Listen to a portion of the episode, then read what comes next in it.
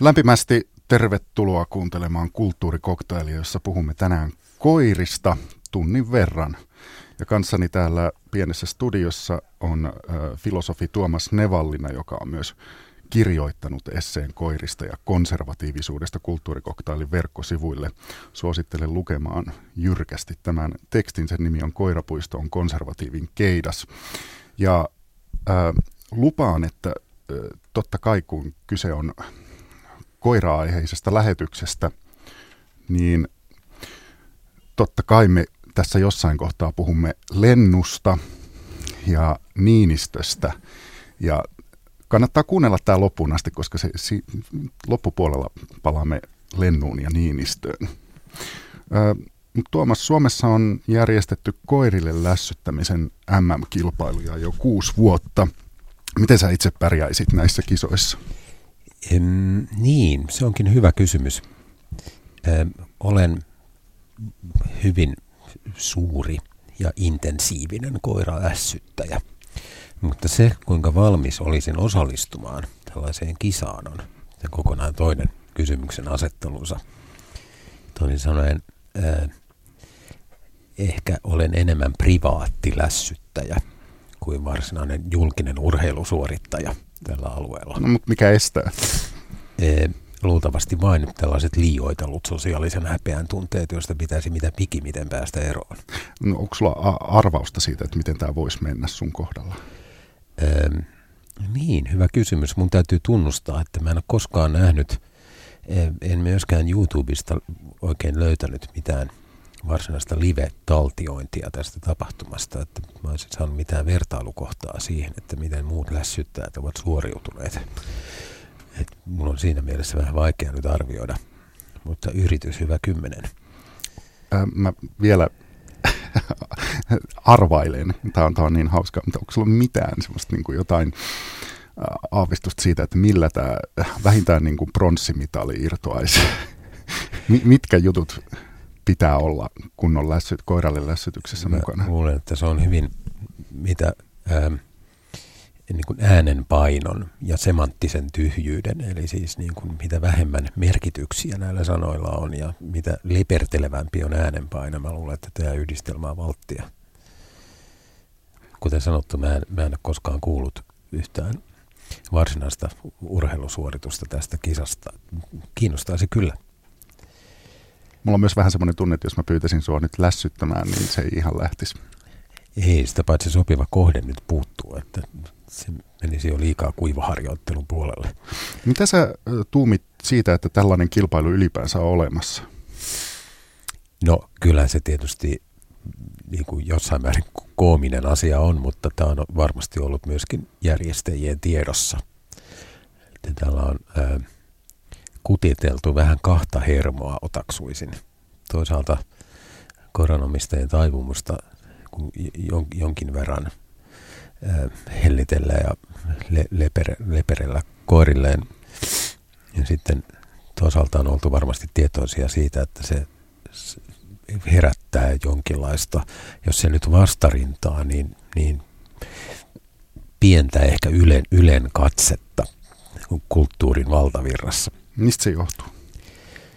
No, ää, niin, se, mikä on niin kuin vakavasti otettava suhde eläimeen meidän kulttuurissa, niin ää, mä luulen, että sellainen kun ylen, ylenpalttisen tunteellinen, tunteileva suhde, suhde lemmikkiin, niin se, se assosioidaan niin kuin, ää, yhtäältä naiseuteen. Naiset on, se on niin kuin feminiininen, naisellinen tapa, tunteellinen tapa.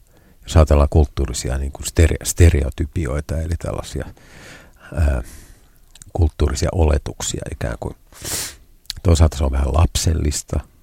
Kolmanneksi se voisi samastua johonkin niin kuin höperyyteen. Ajatellaan mummoja, jotka niin kuin kaupassa vieraillessaan tai kadulla niin kuin puhelee koko ajan koiralleen. Se on semmoinen höperö joka jolla ei ole ketään muuta juttukumppania.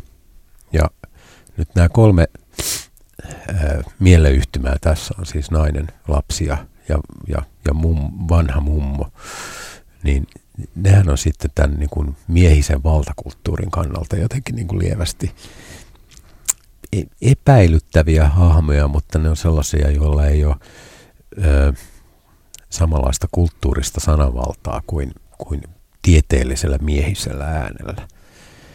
Ja, ja kyllä tämä, tämä varmasti siihen niin kuin vaikuttaa. Eli jos mä niin kuin pyytäisin sua lässyttämään... Ja mä en ole siis samalla jo. kannalla, mä puhun vaan näistä, mm-hmm. näistä niin kuin kulttuurisista, miehisen kulttuurin ikään kuin ennakko-oletuksista. No millä kannalla sä itse oot? No mun mielestä näitä ei, ei, ei tietenkään pitäisi millään lailla ää, väheksyä ja, ja tai siis sanotaan nyt niin, että, että ajatus siitä, että tällainen niin kuin kapean, järkiperäinen ja tieteellinen suhtautuminen eläimeen olisi jotenkin se aut- automaattisesti paras ja totuudellisin on, on mun mielestä yksipuolinen. Onko siinä silleen, että jos mä pyytäisin sua lässyttämään nyt malliksi, että kuinka lässytät omalle koirallesi ja sä sanoisit, että ei, mä en halua, niin johtuuko se nimenomaan siitä, että sä pelkäät silloin paljastavesi itsestäsi jonkun feminiinisen puolen? Kyllä se voi siihen liittyä, joo. Ö, mutta niin, kyllähän mä tuntisin oloni siinä hyvin epäluontevaksi, jos mä tekisin sen nyt yhtäkkiä vielä niin, että koira ei ole edes läsnä. No eikö se just mahtavaa? No, kyllä tämä vaatisi nyt näyttelijän taitoja, joita minulla tunnetusti ei ole. Okei. Okay. mä yritän piinata sua jollain muulla tavalla tämän seuraavan 50 Joo, minuutin ajan, mutta sulla on siis itselläsi Leevi-niminen koira. Kyllä. Eh, joka on syntynyt 10. syyskuuta 2016, eli äh, vajaan pari vuoden niin, ikäinen. Puolitoista vuotta niin. tulee kohta, joo. Ja tota, tämä on sun elämän, elämäsi ensimmäinen koira. Miksi hankit koiran? No, hyvä kysymys. Ähm, mullahan on ollut jonkinlainen koirasuuden pikkupoikana setäni koiraan, jota kesäisin saatoin tavata äh, kesämökkiolosuhteessa – ja niin kuin sen ikäisellä usein, niin, niin, niin, tämä, ää, niin ko- koirat ja, ja lemmikkieläimet kiinnostaa ja niin kuin haluaa lähestyä niitä. Sitten mä vieraannuin kyllä sitten, kun ikää karttui, niin aika lailla eläinten ja ehkä laajemminkin luo, luonnon maailmasta. Musta tuli tai ainahan mä olen niin kuin ollut kaupunkilaispoika. Mä en koskaan ollut mikään eräilijä. Ö, joskus muistan nuorukaisena määritelleeni luonnon paikaksi, josta ei saa taksia. Ja, ö, ja niin edelleen. Ja aina vähän vieraita eläimiä aavistuksen ehkä pikemminkin pelännyt. Ö, niin lähinnä vain siksi, että mä oon ajatellut, että mun, mun jonkinlainen vieraantunut kaupunkilaisolentoni herättää näissä luontokauppaleissa jonkinlaista oikeutettua närää. Ja äh, niinpä sitten, tässä nyt sitten reilu kaksi vuotta sitten, niin äh, alettiin perheessä puhua vaan tästä vaihtoehdosta hankkia koira jonkinlaisena vitsinä. Mm-hmm. Ja yleensähän kun asioita tehdään vitsin varjolla, niin silloin ollaan jotenkin tiedostamattomasti erittäin vakavissaan. Ja se vitsihän ikään kuin, että no, minä en ole tässä nyt aivan tosissani, niin, niin se tarjoaa ikään kuin verukkeen edistää sitä asiaa. Koska jos pitäisi itselleen heti sanoa, että on tosissaan, niin se vaatisi niin kuin liian pikaisia päätöksiä. No, sitten tämä vitsi varrella vaan eteni, että voihan sitä mennä vaikka katsomaankin niitä. Eihän sitä ole pakko siis hankkia, vaikka menisi paikan päälle jonnekin kenneliin tai muuhun pentulaan niitä, niitä äh, katsomaan. No, siitä nyt sitten oli enää vain kukon askel siihen itse, itse koiran hankintaan.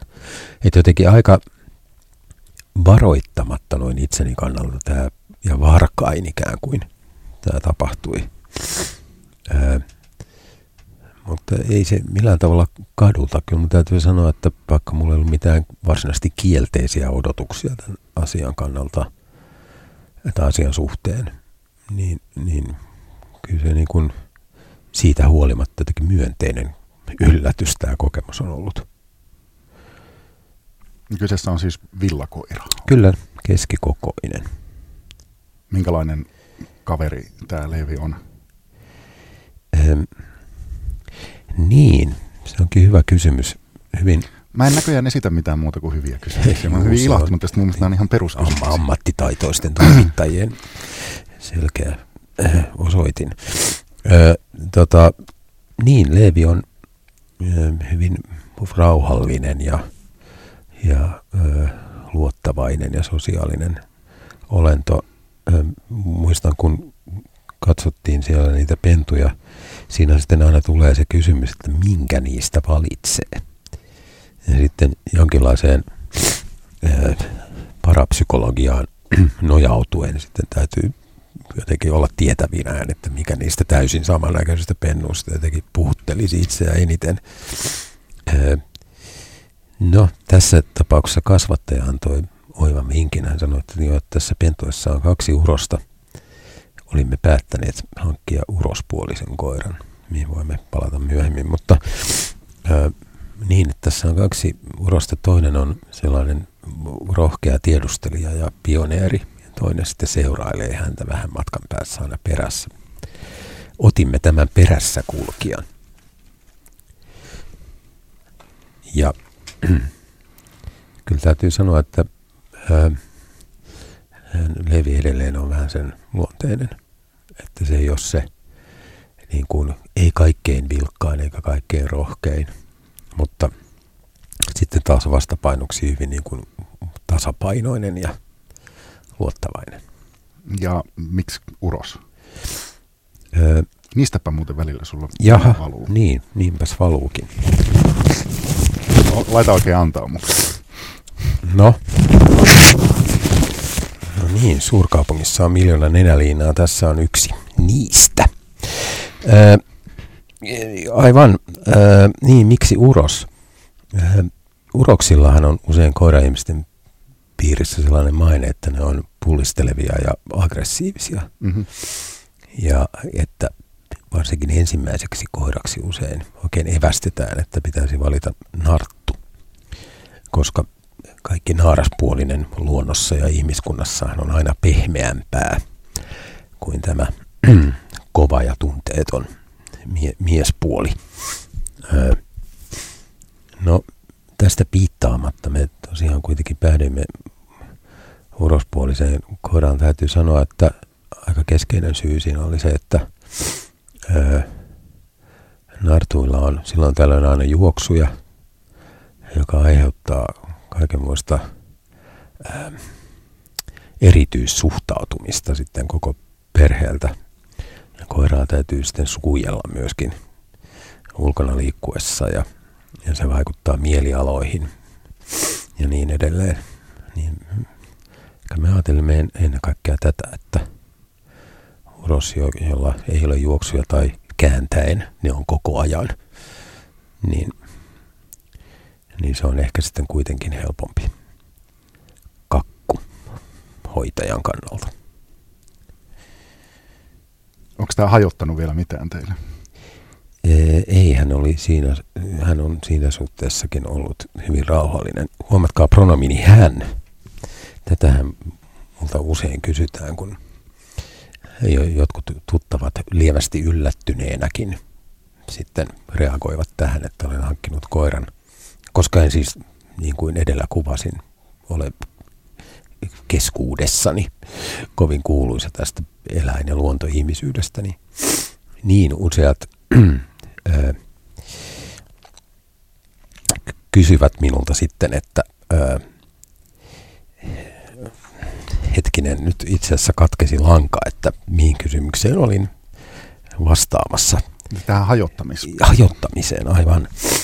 Ö, ja että et, tuota, mm,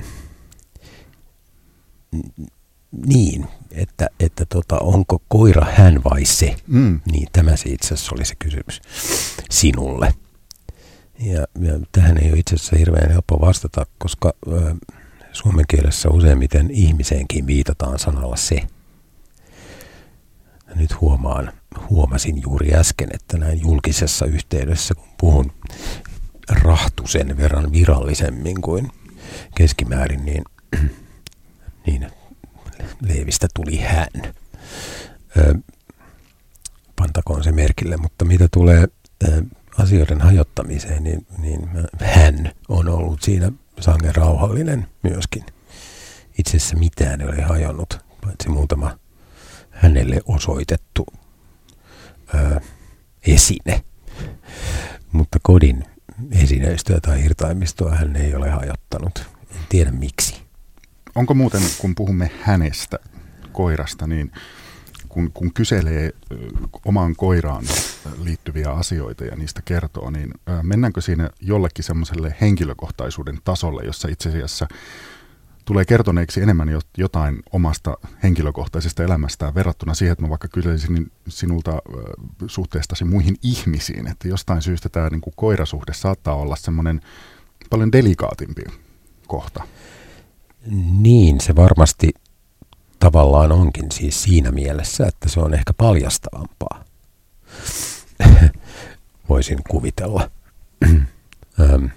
Ihmisten väliset suhteet on erässä mielessä niin monimutkaisia ja, ja voin seurata siinä useampaakin lankaa kertoessani ihmisistä tai liikkua ikään kuin useammalla tasolla. Taas niin kuin koiran ja ihmisten välistä suhteistoa niin rikas ja monisyinen kuin sekin on – niin siinä on niin tietyt paalut aika selkeänä kuitenkin. Öö, sen lisäksi öö, myöskin ehkä,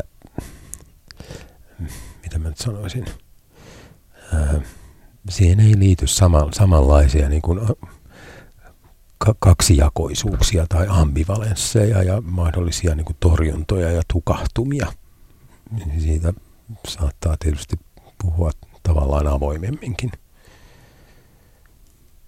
Mitä sä oot, tai oletko huomannut, että sen jälkeen kun koira on tullut teille taloon, niin se olisi jollain tavalla muuttanut sinua? Öm, niin. Mähän en ole tietysti paras auktoriteetti tuohon vastaamaan, vastaamaan, vaan siitä pitäisi kysyä läheisiltä. useissa tutkimuksissa, mikä, mikäli nettimeemejä on tässä yhteydessä uskominen, niin eh, sanotaan, että koirat lievittävät stressiä ja että jopa elinikä saattaa ihmisen siis pidentyä. Koiranomistajat elävät keskimäärin pidempään. En siis osaa sanoa näiden tutkimusten luotettavuudesta mitään, mutta silloin tällöin aina törmää tällaisiin tutkimusuutisiin täytyy sanoa, että ehkä siinä on kuitenkin jonkinlaista uskottavuutta mun kannalta. Tuntuu, että st- stressihormonit vai mikä, mikä lieneekään tieteellinen öö, nimitys sille, sille, mikä ihmiselimistössä jyllää silloin, kun stressi on hurimmillaan, niin suorastaan tuntuu, että ne vähenevät ruumiista, kun on koiran kanssa vähänkin läheisemmin tekemisissä, kun se asettuu jalkoihin tai, tai sitä silittää tai sen kanssa puuhaa. Mulla ei ole itsellä koiraa ja mä oon miettinyt sitä, siis, että minkä takia en, en haluakaan koiraa.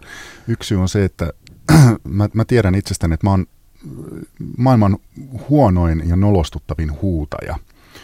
Ja käsitykseni mukaan koiralle pitää kuitenkin huutaa. Ja mä oon ihan varma, että se johtaa semmoiseen tilanteeseen, että se koira näkee, että toi tolta ei oikein lähde toi nyt hirveän hyvin. Minkälainen, onko sä huomannut, että susta on paljastunut Tuomas Nevallina tämmöinen toisenlainen ö, huutaja-auktoriteettipuoli?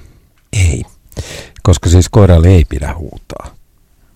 Se on täysin virheellinen käsitys. Mm koira ensinnäkin siis tottelee paljon paremmin, kun sille puhuu lempeästi.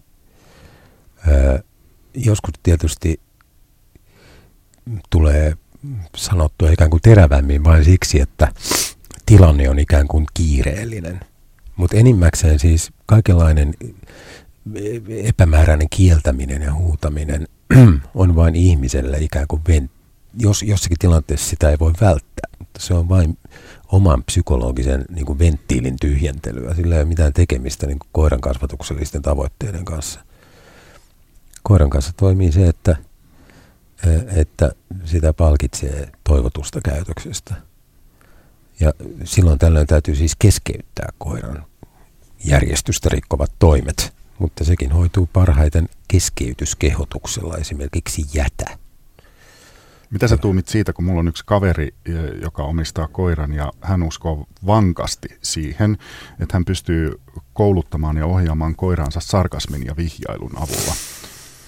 Mä kuulen usein sieltä puhelimesta, että tämä ei nyt vaikuta järin järkevältä tyyppisiä. Ja, ja hän ihan oikeasti, siis tämä ei ole vitsi, hän uskoo siihen, että tämä koira tajuaa nämä nyanssierot sarkasmin ja vihjailun suhteen. Niin, äh, siis siitä mulle epäilystäkään, etteikö hän saa tätä toimimaan. Että johtuuko se siitä, että koira ymmärtää sarkasmia, on sitten ihan toinen kysymys lukuunsa. Öö, koira on oppinut sen tavan, jolla tämä henkilö kommunikoi. Mutta siis kysehän ei tietenkään ole siitä, että koira ensin tulkitsee nämä semanttiset merkitykset oikein ja ymmärtää, että tarkoitetaan päinvastaista tai jotain vastaavaa. Öö, olipa, olivatpa nyt ironia ja sarkasmi nyt täsmälleen sama asia tai ei, mutta öö, kyllähän koira tottuu siihen kommunikaatiotapaan, jolla, jolla sille kommunikoidaan. Kyllä se sitä aina jotakin ymmärtää. Mä oon kuullut kaveriltani, että, että, että kun hän on sanonut tästä, että hän viljelee paljon koiransa suhteen tai koiransa seurassa, kun komentaa sitä, niin sarkasmia ja, ja vihjailee, niin tää, tätä ei todellakaan oteta kauhean vakavasti näissä koirapiireissä, mistä tuli mieleeni se, että, että sen verran, ää, kun olen ää, noita koiria käsitteleviä nettipalstoja, keskustelupalstoja lukenut, niin siellä, siellä on siis se, se raivostumisen määrä on, on verrattain suurta. Se on toki melkein mitä tahansa menee katsomaan, mm-hmm. niin se lähtee lapasesta ja siellä aletaan kiistää kohta holokaustia mm-hmm. ja näin poispäin. Mutta jostain syystä tämä tuntuu, että tämä, tämä koirien, jos alkaa vaikka heittää, että nyt että mitä mieltä olette, että toimiiko sarkasmi, niin sieltä alkaa tulla hyvin Kyllä. Tiukkaa. Mistä tämä johtuu, että nämä koiriin liittyy niin, niin paljon nimenomaan tämmöisiä niin kuin voimakkaita negatiivisia tuntemuksia, kun aletaan kysellä sopivasta ulkoilutusmetodeista ja määristä YMS, YMS? No, psykoanalyysin perustaja Sigmund Freud kirjoitti aikanaan sellaisen artikkelin, jonka nimi oli Kolme mahdotonta ammattia, josta, äh, jotka olivat siis opettaja, johtaja ja terapeutti. Tällä mahdottomuudella hän tarkoitti sitä, että ensinnäkään niissä ei koskaan onnistu, ja jos onnistuu, niin sitä pidetään joko oppilaan alaisen tai potilaan omana ansiona. Ikään kuin siis, että se tavallaan täytyykin tehdä itse. Niin kuin esimerkiksi opettaminen. Opettajahan ei voi pakottaa oppilasta oppimaan, vaan viime kädessä oppilaan täytyy oppia itse ja silloin siinä voi korkeintaan olla jonkinlainen avustaja tai kätilö. No, ää, jotenkin tähän viitaten, että, että siis niin kuin kaikki, jotka on ihmisjälkeläisiä tai muita ihmisiä yrittäneet kasvattaa, niin tietää, että se on ää, vain osittain palkitsevaa. Kun taas niin kuin koiran kanssa on paljon helpompi säilyttää se illuusio, että nämä omat käsitykset kasvatuksesta jollain tavoin toimii. Ja jos se ei aina toimikaan, niin, niin on niin mahdollista pitää pidempään kiinni siitä, että se oma kasvatusteoria on kuitenkin täysin oikea. Ö, eli niin eläimen, koiran kasvattaminen mm, asettaa ihmiset vähemmän siihen tilanteeseen, että he joutuisivat kyseenalaistamaan itseään kasvattajina. Omat hellityt uskomukset säilyvät pidempään koskemattomina. Ja äh, musta tuntuu, että tässä, tässä niin kuin, äh, se kuinka vaikeaksi kasvattaminen kos- tunnetaan suhteessa ihmisiin, niin ikään kuin kostoksi sitä varmemmin – siihen suhtaudutaan suhteessa koiriin. Oletko Tuomas Nevalina sinä saanut kokea koiravihapuhetta? No en nyt suoranaisesti, naamakkain, mutta olen tämän nettiraivon kyllä kokenut. Aiheesta? En nyt osaa täsmälleen sanoa, mutta melkein mikä tahansa aihe, niin, niin, niin käsitykset ovat erittäin tiukkoja. Tämä varmaan nyt siis liittyy tähän isoon kysymykseen, että minkälainen suhde mm. ö, koiraan pidetään kulttuurissamme vakavasti otettavana. Mm. Mikä, mikä se sun semmoinen yleinen käsitys on siitä, että mikä on niin kuin vakavasti otettava suhde koiraan? No se on ensinnäkin semmoinen, jossa lähtökohtana tiede. Öm, mikä siinä? Eihän siinä mitään. Tie- tieteeseen on sy- syytäkin nojata. Öö, mutta siihen niin kuin helposti öö, yhdistyy semmoinen tietty, tietty käsitys tieteestä ja siitä, mitä tiede ikään kuin luonnosta sanoo. Me, me uskomme ö, helpommin tietyt luontoa koskevat väitteet kuin, kuin jotkin, jotkin toiset. Me esimerkiksi uskomme, että luonnossa jylläävät hierarkiat, reviiriajattelu, itsekkyys, valtakamppailut ö, ja niin edelleen, tämän tyyppiset asiat. Ja, ja kun taas esimerkiksi yhteistyö tai, tai ö, jonkin positiivisen kannustimen perässä juokseminen on luonnossa jollain tavalla reunailmiöitä. Ja kyllä nämä musta, tämä tietty oli nyt asia niin tai näin, ja ehkä tällä yleisyystasolla meidän ei hirveästi tulisi edes luonnosta puhua. Mutta, mutta joka tapauksessa tämä alttius uskoa juuri nämä asiat luonnollisiksi on mun mielestä kyllä peräisin tietystä niin kuin yhteiskunnallisesta tavasta ajatella. Me ajatellaan nimenomaan omaa elämäämme ja omaa ää, niin kuin, no, markkinakilpailua ja, ja kireää työelämää ja, ja ihmisen valtapyrkimyksiä ja muita tällaisia. Ja ikään kuin sen nojalla nähdään liukkaasti, että niillä on luonnollinen perusta. Ähm. Et, niin. Sä kirjoitat tässä esseessä, jonka mainitsin, että koiria käsittelevä esseesi kulttuurikoktailissa, että lenkkipoluilla kukkivat koiran kasvatusneuvot ovat projektiivista lainaa konservatiivis-populististen poliittisten ideologioiden maailmasta. Juu, anteeksi, että olin kirjoittanut näin, koska huomasin, että siinä vierasperäisten sanojen paraati on aika juhlava, mutta äh, suurin piirtein näin. Tätä mä yritin nyt tässä äskenkin vähän sanoa tuon suuntaista asiaa. Että mm, helposti sellaiset asiat, jotka me äh, auliimmin uskomme olevan luonnollisia, on, on niin kuin oikeastaan kyllä sijoitettu sinne luontoon ensin.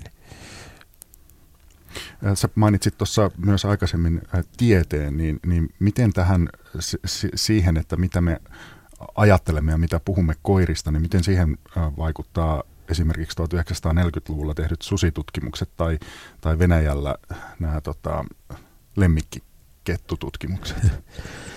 Niin, kyllä nämä tietyt susitutkimukset, joihin viittasit, joita, joita tehtiin 30-40-luvulla, se oli ihan tietty sveitsiläinen tutkimus. Niillä on ollut suuri vaikutus paitsi susia koskeviin näkemyksiin, myös koiria koskeviin näkemyksiin, ja sieltähän on myös peräisin tämä alfaurostermi, johon myöskin kulttuurissamme hanakasti uskotaan, että sekä luonnossa että yhteiskunnassa valitsee suuri alfaurosten niin kuin, asema. Näissä susitutkimuksissa niitähän on sitten arvosteltu myöhemmin, koska niiden johtopäätös oli se nimenomaan, että, että susilaumaa johtavat voimakkaat urokset, juuri alfaurokset, ne jotka ovat kamppailleet ikään kuin tapelleet läpi koko hierarkia ja päässeet pomoasemaan. Että he ovat tämmöisiä ehdottomia johtajia, jotka hallitsevat alistamalla ja, ja erässä mielessä väkivallan uhkalla. Ja että he suhtautuvat sitten urokset myöskin tästä syystä koko ajan vihamielisesti toisiinsa, koska valtakamppailu poreilee koko ajan. sitten tähän, näihin tutkimuksiin alettiin esittää 70-80-luvulta lähtien enenevässä määrin kritiikkiä ja yksi perustava seikka oli se, että siinä oli tutkittu vain vankeudessa olevia susia. Itse asiassa kyseessä ei siis ollut susilauma ensinkään, vaan ikään kuin sattumavarasti paikalle tuodut yksilöt, jotka toki sitten selvittelivät vä- välejään niin kuin jossain mielessä. E- ja sitten kun tavalla tai toisella pyrittiin enemmän tutkimaan luonnonvaraisia laumeja, niin havaittiin, että tämä on paljon suhteellisempi asia. Johtajuus ei ollut niin selkeää, johtajuus saattoi vaihdella tilanteesta toiseen, eli toiset susiyksilöt luottivat eri tilanteissa eri johtajaan. Sikäli kun johtajuutta oli, se ei ollut luonteeltaan mitenkään aggressiivista, vaan päinvastoin voisi sanoa lempeän opastavaa – ruoka annetaan ensin pennuille. Ei siis ole esimerkiksi niin, että alfa-uros ahmii kaiken ensin itse, muut saavat tyytyä jäännöspaloihin. Eli tästä tuli jonkinlainen niin paljon sosiaalisempi ja ikään kuin pehmeämpi kuva susista kuin mitä tämä sekä populaarin mielikuvituksen että, että varhaisten susitutkimuksien kannattelema mielikuva. Öm, tästähän sitten tehtiin koiriin vastaavia johtopäätöksiä, että vaikka ollaan toki aina ollut tietoisia siitä, että koira ei ole aivan sama kuin susi. Silti sillä ajatuksella on ollut vahva kaiku, että pohjimmiltaanhan se on susi. Mutta siis sudetkaan eivät ole aivan sellaisia kuin miksikä ehkä yleinen mielikuvitus on ne kuvitellut. Mutta onko tässä tämmöinen iso linja, että että näiden esimerkiksi näiden tieteellisten tutkimusten ja niiden tulkintojen seurauksena meidän tämän päivän koirasuhteemme, se mitä me ajattelemme koirista, niin se on hirveän, se on niin kuin helkkarin vanha kantainen 50-lukulainen pölyinen tapa katsoa niitä. No ehkä tuo on jyrkästi sanottu, mutta siis kyllä tuohon suuntaan voi todeta. Miten se pitäisi olla, jos, jos niin ikään kuin ajatellaan tätä näin, että jos koirilta kysyttäisiin, että miten, mitä heistä pitäisi ajatella, miten heidän kanssa tällaisten ö, ihmisotusten pitäisi niin kuin olla, niin mikähän koirien toive olisi? Että mitä ne sanoisivat, että mitä me ollaan mokattu ikään kuin, kun me ollaan mietitty teitä ja tutkittu teitä? Niin, no yksi semmoinen, mitä ää, ryhtymättä nyt tässä mihinkään kuvitteelliseen ää, ko- koiran yks, yksin puheluun meille, niin ää, on se, että kyllähän koiria aika usein rangaistaan ikään kuin asioista, joista niillä tuskin on mitään aavistusta. Aika yleinen tämmöinen näihin susitutkimuksiinkin pohjautuva käsitys on se, että koira jatkuvasti pyrkii perheessä pomon asemaan. Se on siis laumaeläin ja, ja niin kuin nämä alfa-urokseksi pyrkivät sudet, niin sekin pyrkii nousemaan ikään kuin sosiaalisessa arvoasteikossa jatkuvasti, kamppailee vallasta – eikä ole ikään kuin tyytyväinen ennen kuin se on perheen pomo. No tässä on nyt montakin ongelmaa, että ö, koiralla tuskin on mitään tällaista mielikuvaa siitä, että hänen pitäisi päästä jonkin korkeampaan asemaan. Ö, korkeampi asema on verrattain niin kuin korkea abstraktio. Että mä lähtisin siitä, että koira pyrkii nyt saamaan aika konkreettisia etuisuuksia itselleen. Ja sen käyttäytymistä pystyy ohjaamaan nyt jossain määrin siis palkitsemalla sitä niistä asioista, joita sen toivotaan tekevän. Ää, ja niin, että siis tämä tähän alistamiskuvitelmaan, siis siihen, että, että, että koira ennen kaikkea pyrkii pääsemään niskan päälle suhteessa omistajansa, niin siihen usein liittyy tai saattaa liittyä sellaisia rankaisutoimia, joita koira tuskin oikein käsittää, että mi, mi, mi, mihin tämä nyt oikein liittyy. Ja pikemminkin hämmentyy ja turhautuu, kun oppii mitään. Että joku koiran epätoivottu käyttäytyminen nähdään merkiksi siitä, että se pomot auttaa tai pyrkii nyt niin kuin nujertamaan isäntänsä. Eli siitä ei ole välttämättä lainkaan kysymys ja sitten kun sitä vielä tilanteen, itse tilanteen ikään kuin rauettua sitten niin pannaan kurin palautukseen, niin se aiheuttaa koirissa pikemminkin hämmennystä ja turhautumista. Tulkitsenko nyt niin, että teidän kotitaloudessa leivikoiraa ei rangaista? E, kyllä sitä rangaistaan siinä mielessä, että sen ei anneta saada tai tehdä kaikkea. Mutta ne rangaistukset, ää, niin, mutta tämä ei rangaisemista, rankaisemista siinä mielessä, että, että ne perustus niin pelon herättämiseen tai ikään kuin kurin palautukseen. Koira ei ole moraaliagentti.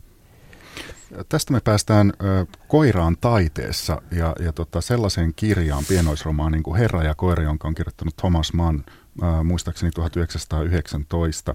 Ja siinä on äh, aika kiinnostavaa tämä Thomas Mannin ajatus tästä, että mihin koira pyrkii, kun hän tulee perheeseen. Joo, ja täällähän kyllä myöskin se nahkaruoska sitten mainitaan. Se kiinnitti huomiota juuri siksi, että paitsi että sana nahkaruoska kuulostaa jo aika kovalta rankaisuvälineeltä, niin, niin, niin ennen kaikkea se, se tietty ikään kuin ohimennen tyyppinen sävy, jolla se mainitaan, joka siis kieli siitä itsestäänselvyydestä, joka tällä nahkaruoskalla koiran kasvatuksessa mannin silmissä on. Eli että hän ei siis mitenkään alusta tätä asiaa tai erikseen perustele sitä, tai vaan ikään kuin ohimennen mainitsee, että aina kun otan esille nahkaruoskan, niin tapahtuu sitä ja sitä. Ää, ikään kuin puhuen vähän muusta asiasta, mutta mainiten niin kuin toisesta suupielestään tämän nahkaruoskan olemassaolon. Se oli minusta mieltä kiinnittävää, että, että se on asia, joka, jota ei tarvitse erikseen selitellä tai luonnehtia vaikka nykyäänkin siis usein ää, koiria komennellaan kovastikin. Ja, ja saatetaan jossain mielessä vähän fyysisestikin rankaista vaikkapa näpäyttämällä tai jollain suihkeella tai jollain muulla sellaisella asialla. Niin e-, ehkä nämä nahkaruoskat on kuitenkin meidän velttoina ja pehmenneinä aikoina jääneet no, vintille. Entäs tämä Thomas Mannin käsitys tästä, että mihin koira pyrkii perheessä tai mi, niin. Ketä, kenet hän ikään kuin valitsee Niin, tässä, tässä oli sellainen käsitys, että voisin itse asiassa lukea, kun kirjan lainausmerkit auki sattumoisin avoinna, lainausmerkit kiinni, sivulta 26, niin tässä, tässä lukee seuraavasti – Kyseessähän on koiran ammoisista ajoista periytyvä patriarkaalinen vaisto, joka saa sen pitämään ja kunnioittamaan miestä, kodin ja perheen päätä, ehdottomana herrana, isäntänä, lauman suojelijana ja valtiaana. Oletko samaa mieltä Tuomas Nevalinna Thomas Mannin no, kanssa? kyllähän tämä taas niin kuin kertoo enemmän Mannista ja hänen aikakaudestaan kuin mistään muusta. Vaikka edelleen siis koiran sukupuoli on semmoinen ihan niin kuin keskeisin tekijä, jolla koira-ihmiset lähestyvät om, om, omaa koiransa ja, ja, ja toisten koiria. Että aina tämä kysellään, että onko se uros mm-hmm. ja niin edelleen. Ja se vaikuttaa hyvin suuresti siihen, miten, miten lähestyvään vieraaseen koiraan niin kuin suhtaudutaan. Mutta harvemmin mä oon, mä oon tätä enää kuullut, että, että – et, et, että perheen sisällä koira jotenkin automaattisesti ja luontonsa perusteella valitsee miehen niin kuin pää ää, henkilökseen tai, tai ikään kuin isä, isännäkseen emännyyden sijasta. Että kyllähän nyt minulle luontevammalta tuntuisi se ajatus, että koira, sikäli kun hän valitsee niin kuin yhden henkilön tällaiseksi ke- keskeiseksi ää, ihmisekseen, niin, niin kyllä se johtuu siitä, tai, tai riippuu siitä, että kuka hänen kanssaan eniten on tekemissä, kuka ruokkii ja kuka palkitsee ja, ja eniten vie ulos ja niin edelleen. Kuinka muuten vaikea tämmöinen kohdekoira on taiteessa kuvaamisen kannalta ajatellen, ja jatkokysymys tähän, jos pysyt kärryllä, että miten Thomas Mansun mielestä, otettiin tämä nyt, tämä kirja, tätä on monet ikään kuin hehkuttaneet, että niin kuin loistavana koirakuvauksena, niin miten, miten tota Man selviää tästä tehtävästä kuvata omaa koiraansa? No Manhan tietysti nyt on suuri kirjailija sinänsä, että eihän hän huonosti kirjoita. Se, se on nyt tavallaan niin kuin selvää. Mutta kyllä mun nyt täytyy sanoa, että mä eniten nyt kiinnitin huomiota näihin siihen, että mitä hän pitää itsestään selvänä ja mitä ei. Hän myös pitää itsestään selvänä sitä, että, että hänen edellinen koiransa oli ollut yläluokkainen ja, ja tämä hänen nykyinen koiransa on rahvaanomainen. Tämä hänen koiransa Tällainenkin muuten... luokka, luokkavertauskuva, niin kuin, vaikka hän voi olla tietyssä mielessä tavoitellut leikkisyyttä, niin, niin se, että se nyt ylipäätään tulee osu, osuvana mieleen, niin, niin ehkä kertoo tästä aikakaudesta, jolla se teksti on kirjoitettu. Thomas Mannin koira vihaa kolmenlaisia ihmisiä, poliiseja, munkkeja ja nokikolareita. Tämä oli mm. mun mielestä ihastuttava tieto. Niin. Noista... Äijävaltaista. Kyllä, nokikolarit liittyy tähän – mustaan väriin, kun koirista usein sanotaan, että ne pelkäävät mustia koiria. Ja, ja ylipäätään niin kuin tu, tummia ihmisiä ja, ja, ja näin edelleen. Ja sikäli kun tässä nyt on mitään perää, niin, niin mä veikkaisin sen kyllä johtuvan siitä, että koirasta, joka on hyvin musta, niin on vaikeampi nähdä ilmeitä ja eleitä ikään kuin silmiä vaikeampi erottaa ja niin edelleen. Yksi, mikä mun mielestä tässä Thomas Mannin pienoisromaanissa oli hirveän kaunista, oli, oli ne kohdat, jossa hän kirjoitti siitä, kun koira on kaukana tai, tai jopa, että sitä ei, tai häntä ei enää näy.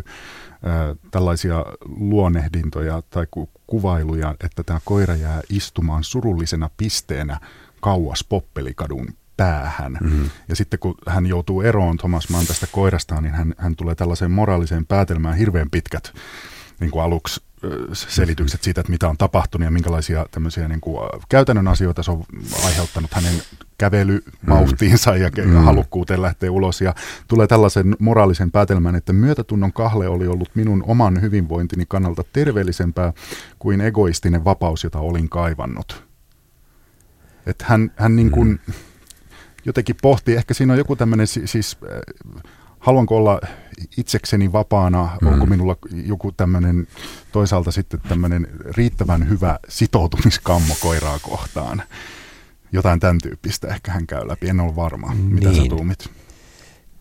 Niin, eikö niin kuin mikäli mä nyt tulkitsin oikein tuon kohdan, niin eikö hän niin kuin tavallaan tunnusta, että, että juuri se sitoutuminen tavallaan tekee hänelle enemmän hyvää Joo, kuin tämä. Mä tietty illusoorinenkin vapauden ja riippumattomuuden kaipuu, jonka hän oli välittömästi tunnistanut itsessään. Tunnistatko tästä samaa itsessäsi nyt, kun sulla on ollut puolitoista vuotta ensimmäistä kertaa elämässäsi koira?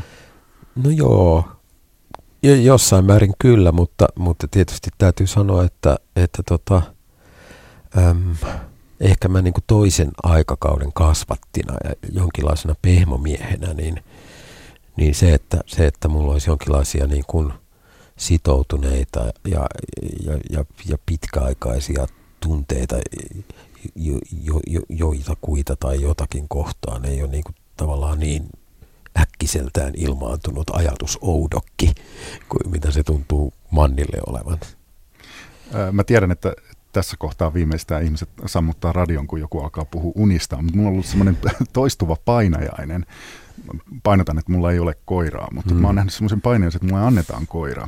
Sitten mä lähden kaupungille ja mä oon siellä lopulta varmaan pari päivää siellä kaupungilla ja yhtäkkiä jossain kohtaa siinä puiston penkillä istuessa, mutta että ei helvetti. Mm. Se koira on koko tämän ajan siellä kotona ja se on todennäköisesti jo kuollut. Joo, itse asiassa mä oon nähnyt vastaavanlaisia painejaisia joskus ja on liittynyt se, että mulla on itse asiassa jostain syystä siunautunut aivan siis todella paljon eläimiä siis myös, myös siis kissoja, mahdollisesti matelioita, kaikenlaisia. Ja sitten havahdun ikään kuin ollessani poissa kotoa, että siellähän ne kaikki ovat. Niillähän ei välttämättä ole ruokaa lainkaan.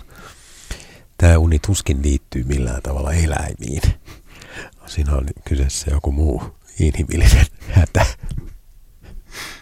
Tässä on muuten, mä tajusin nyt, että sen, sen lisäksi, että me nähdään näköjään samanlaisia paineja sun ja meillä on vielä sama etunimi ja puhumme Thomas Mannista vielä niin. Eli tässä on joku tämmöinen pakkomielteisyys.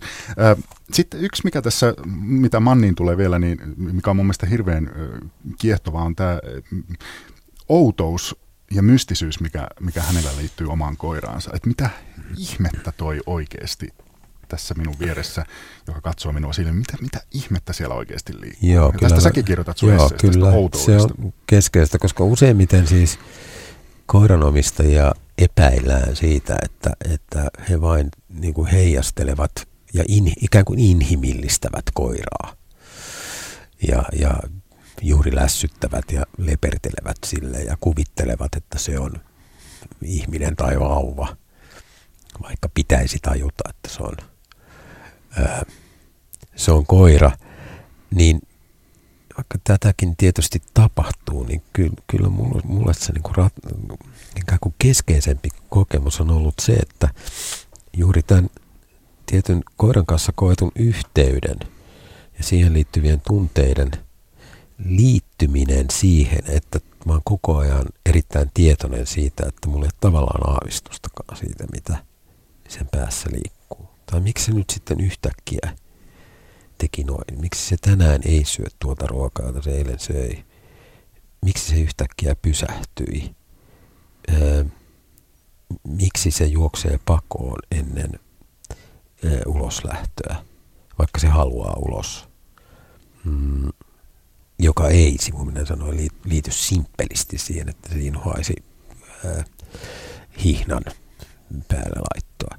Tämän tapaisia asioita siis jatkuvasti, jolloin siinä on mielenkiintoisella tavalla se jotenkin vastaan sanomattomalta tuntuva yhteys, joka meidän välillä on.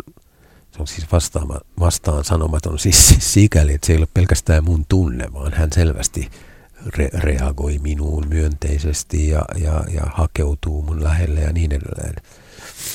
Ää, eli että meillä on jokin syy hakeutua toistemme lähistölle, mutta silti on täysin arvoitus, että miten se oikeastaan suhtautuu maailmaan, millä tavalla se ratkaisee tilanteita, lyhyesti mitä sen päässä liikkuu.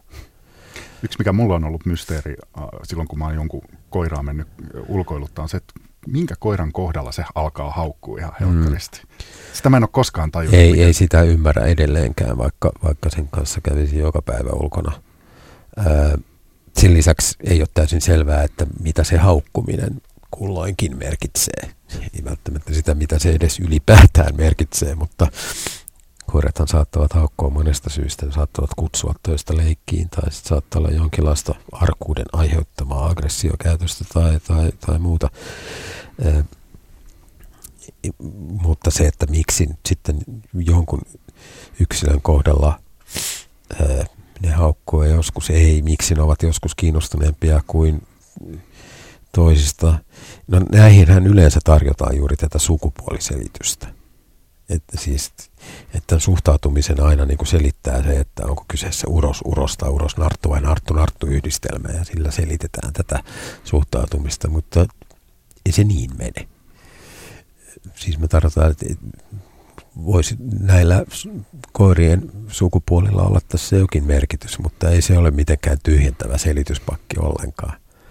Siinä tuntuu olevan myös yksilökemioita. Muutaman kerran mä myös ajatellut, että osaako koirat ää, vittuilla. Tämä on tullut siitä, että, että esimerkiksi kerran ää, mä olin jättänyt ystäväni luo ää, vahingossa tämmöiseen kassiin tota, ison köntin savulohta.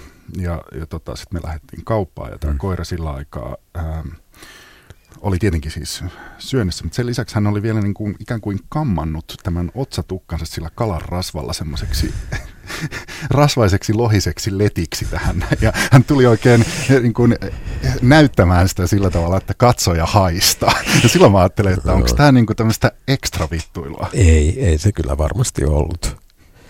Ö, kyllä nämä tämmöiset asiat, samaten kuin sarkasmi, niin, niin edellyttää oikeastaan inhimillisen kielen olemassaoloa. että siinä mielessä kyllä tyrmäisin tämän, mutta öö, samaten usein koiran niin kuin häpeän tunteita liioitellaan, että koira kyllä saattaa ymmärtää, että sille on suututtu ja että on syytä ehkä vähän nyt nöyristellä ja liehakoida tätä suuttunutta omistajaa, mutta siitä ei seuraa, että se oikeastaan käsittäisi, että miksi häntä nyt oikein paheksutaan. Tuomas Nevalana puhutaan vielä lopuksi koiran kuolemasta. Minkä takia koiran kuolema aiheuttaa sun mielestä niin suurta surua? Niin, kyllä mä kerran jo maininnut Freudin tässä. Mä aletaan nyt tietysti pitää jonain freudilaisena. Mm. Ah, ei, älä, älä se siitä. nyt haittaa. Niin, Sovitaan, että se ei haittaa.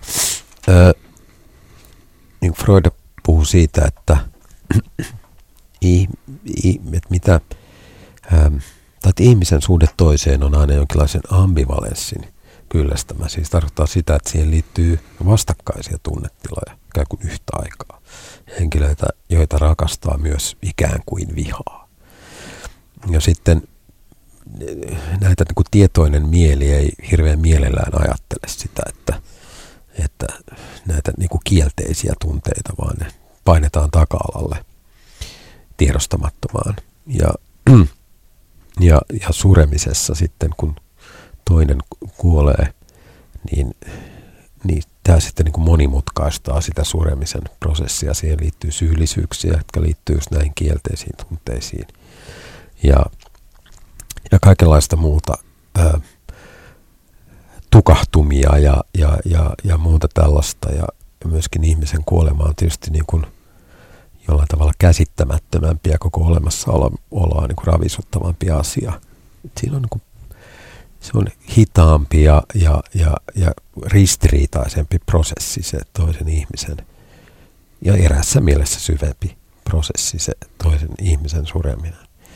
Sen sijaan se ihmisen suhde lemmikkiin on niin kuin erässä mielessä yksinkertaisempi ja se ei ole samalla tavalla ambivalentti, koska vaikka me kasvatuksessa tuntuu siltä, että ihmiset usein suhtautuu niin kuin koira olisi kasvatettava moraalitoimija. Eli sen toisin sanoen pitäisi sisäistää niitä normeja, jotka ihmiset sille antaa, mitä se tavan ja tottumuksen kautta tavallaan voikin tehdä. Mutta ei siitä tule tämmöinen niin kuin tietoinen moraalitoimija. Ei, musta niin kuin ihmiset tunteen tasolla tavallaan tunnustaa tämän sillä, että koira ei voi tavallaan syyttää hmm. viime kädessä mistään – ja, ja, ja se, on, se on ollut erässä mielessä niin kuin ihanteellinen kumppani. Se on tavallaan sellainen, että me jossain mielessä ikään kuin toivomme, että muut ihmiset olisivat. Sellainen, joka suhtautuu minuun aina ystävällisesti ja tervehtäen ja ei asetu ikään kuin poikkiteloin mun toiveiden ja vaatimusten kanssa ja niin edelleen. Se on eri asia, että miten me suhtautumme se ihmiseen, joka tosiasiassa se olisi tällainen. se olisi sietämätöntä, mutta, mutta ää, niin, koiraan voi heijastaa tällaisen niin unelma-ihmisen erässä mielessä – Tommi Usanov kirjoittaa äh, Helsingin Sanomien kolumnissaan äh, lemmikkien suremisesta ja sanoo äh, suunnilleen näin, että, että hän ei ollut, oli aikaisemmin ajatellut, että lemmikkiä julkisesti surevat ihmiset ovat jotenkin teenäisiä tai antaa liikaa painoa väärille asioille, mutta kun hän oli lukenut eräästä filosofista, jolta oli kuollut koira, ja tämä filosofi kirjoitti yhä uudestaan jossain päiväkirjoissa, että halu, hän haluaa sinne, missä Danny on, niin tämä jotenkin tämä sanavalinta muutti hänen käsityksensä. Joo, kyllä siis sehän on kulttuurinen tosiseikka, että ihmiset siis surevat lemmikkejä suuresti ja usein niin kuin tavallaan pinnalta enemmän kuin konsanaan monien ihmisten poismenoa. Mutta se liittyy jotenkin tähän, että se suhde, suhde koiraan tai lemmikkiin ei, ei ole ambivalentti samalla tavalla. Se ei ole näiden rakkaus-vihatunteiden niin kuin, sekamelskaa. Ja, ja myöskin tietysti tämä lemmikkieläin on auliimpi kohde sitten näille omille toiveille ja kuvitelmille. Mä lupasin lähetyksen alussa, että me puhutaan, me, me emme voi olla puhumatta lennusta. Mitä sä Tuomas Nevallinna ajattelet lennusta? en minä oikeastaan ajattele siitä juuri mitään. Oikeastaan tästä tulee vain mieleen se, että me, me kerran näimme presidentin Leevin kanssa tavaratalossa. Koirasi kanssa? Kyllä. Ö, olimme Leevin kanssa tavaratalossa ja seisoskelimme viattomasti eräässä nurkassa, kunnes muudan asiakas astui vahingossa Leevin tassun päälle ja Leevi kiljaisi. Sitten ohitse pyyhästi ystävällinen herrasmies, joka sanoi, että niin ne usein vähän dramatisoivat noita kipujaan, että huuto on vähän kovempaa kuin ikään kuin siihen nähden, mitä oikeasti sattui. Sitten huomasin, että tämä olikin herra presidentti. Joten tämä on Leevin ja minun välillinen kosketus lennuun. Oliko presidentti oikeassa tässä havainnossaan? No kyllä täytyy sanoa, että on se välillä käynyt mielessä siinä mielessä sikäli, että, että siis se huuto on todella siis vihlaiseva, mikä koira päästää, kun sen tassulle astuu. Mutta siitä päätellä, että mitään näkyviä vammoja tästä ei jää ja, ja muutaman sekunnin päästä se tassuttelee tyytyväisenä, niin siinä on pieni epäsuhta. Mutta eihän siinä nyt liioittelusta ole kyse. Ää, lennosta tuli mieleen presidentit ja, ja Trump, johon, johon myös viittaat tässä esseessäsi, jonka olet kulttuurikoktailille koirista kirjoittanut. Mm. Minkälainen koira sopisi Trumpille sun mielestä? Öö, mä jotenkin toivon, että hän ei ottaisi koiraa lainkaan.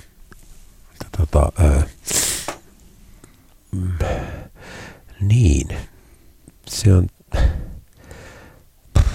se on nyt vaikea sanoa mä en pysty kuvittelemaan, millainen koira sopisi hänelle tosiaankin, koska mä toivon, että hän ei ko- koira hankkisi lainkaan. Putinilla on muistaakseni kolme. No mä itse asiassa toivon hänellekään koiraa. No, Ehkä vähän eri syistä. Okei, okay. sitten äh, vielä, äh, mikä sun suhde on koiravideoihin? Äh, kyllä mä saatan katsoa koiravideoja, jos niikseen tulee. Ja niissä on se kirottu puoli, että jos kerran tai kaksi katsoo koiravideon, niin nykyään siis datalouhintamenetelmät ja asiakkaiden tai siis net, netin käyttäjien ikään kuin salakuuntelu ja, ja, ja seuranta on niin pitkälle kehittynyttä, että sen jälkeen internet kiusaa minua niillä jatkuvasti, mikä sitten aiheuttaa lievää työläntymistä. Tuomas Nevalana, kun tulet kotiin, niin mikä on ensimmäinen asia, mitä sanot leivikoirallesi tai teet hänen kanssaan? Sanon hei. Ja sitten odotan, että hän laskeutuu neljälle tassulleen ennen kuin silitän häntä tämä siitä syystä, että on jostain syystä jotenkin yleisesti paheksuttua, jos koirat hyppivät. Minuahan se ei haittaa sinänsä laikkaan. Ja ehkä sitten vähän lässytät, mutta siitä et kerrot sen enempää. Kiitoksia Tuomas Nevallina. Se jääkö kisasalaisuudeksi? Näin on. Kiitoksia tästä keskustelusta koirista ja suosittelen jyrkästi lukemaan Tuomas Nevallinnan esseen kulttuurista ja koirista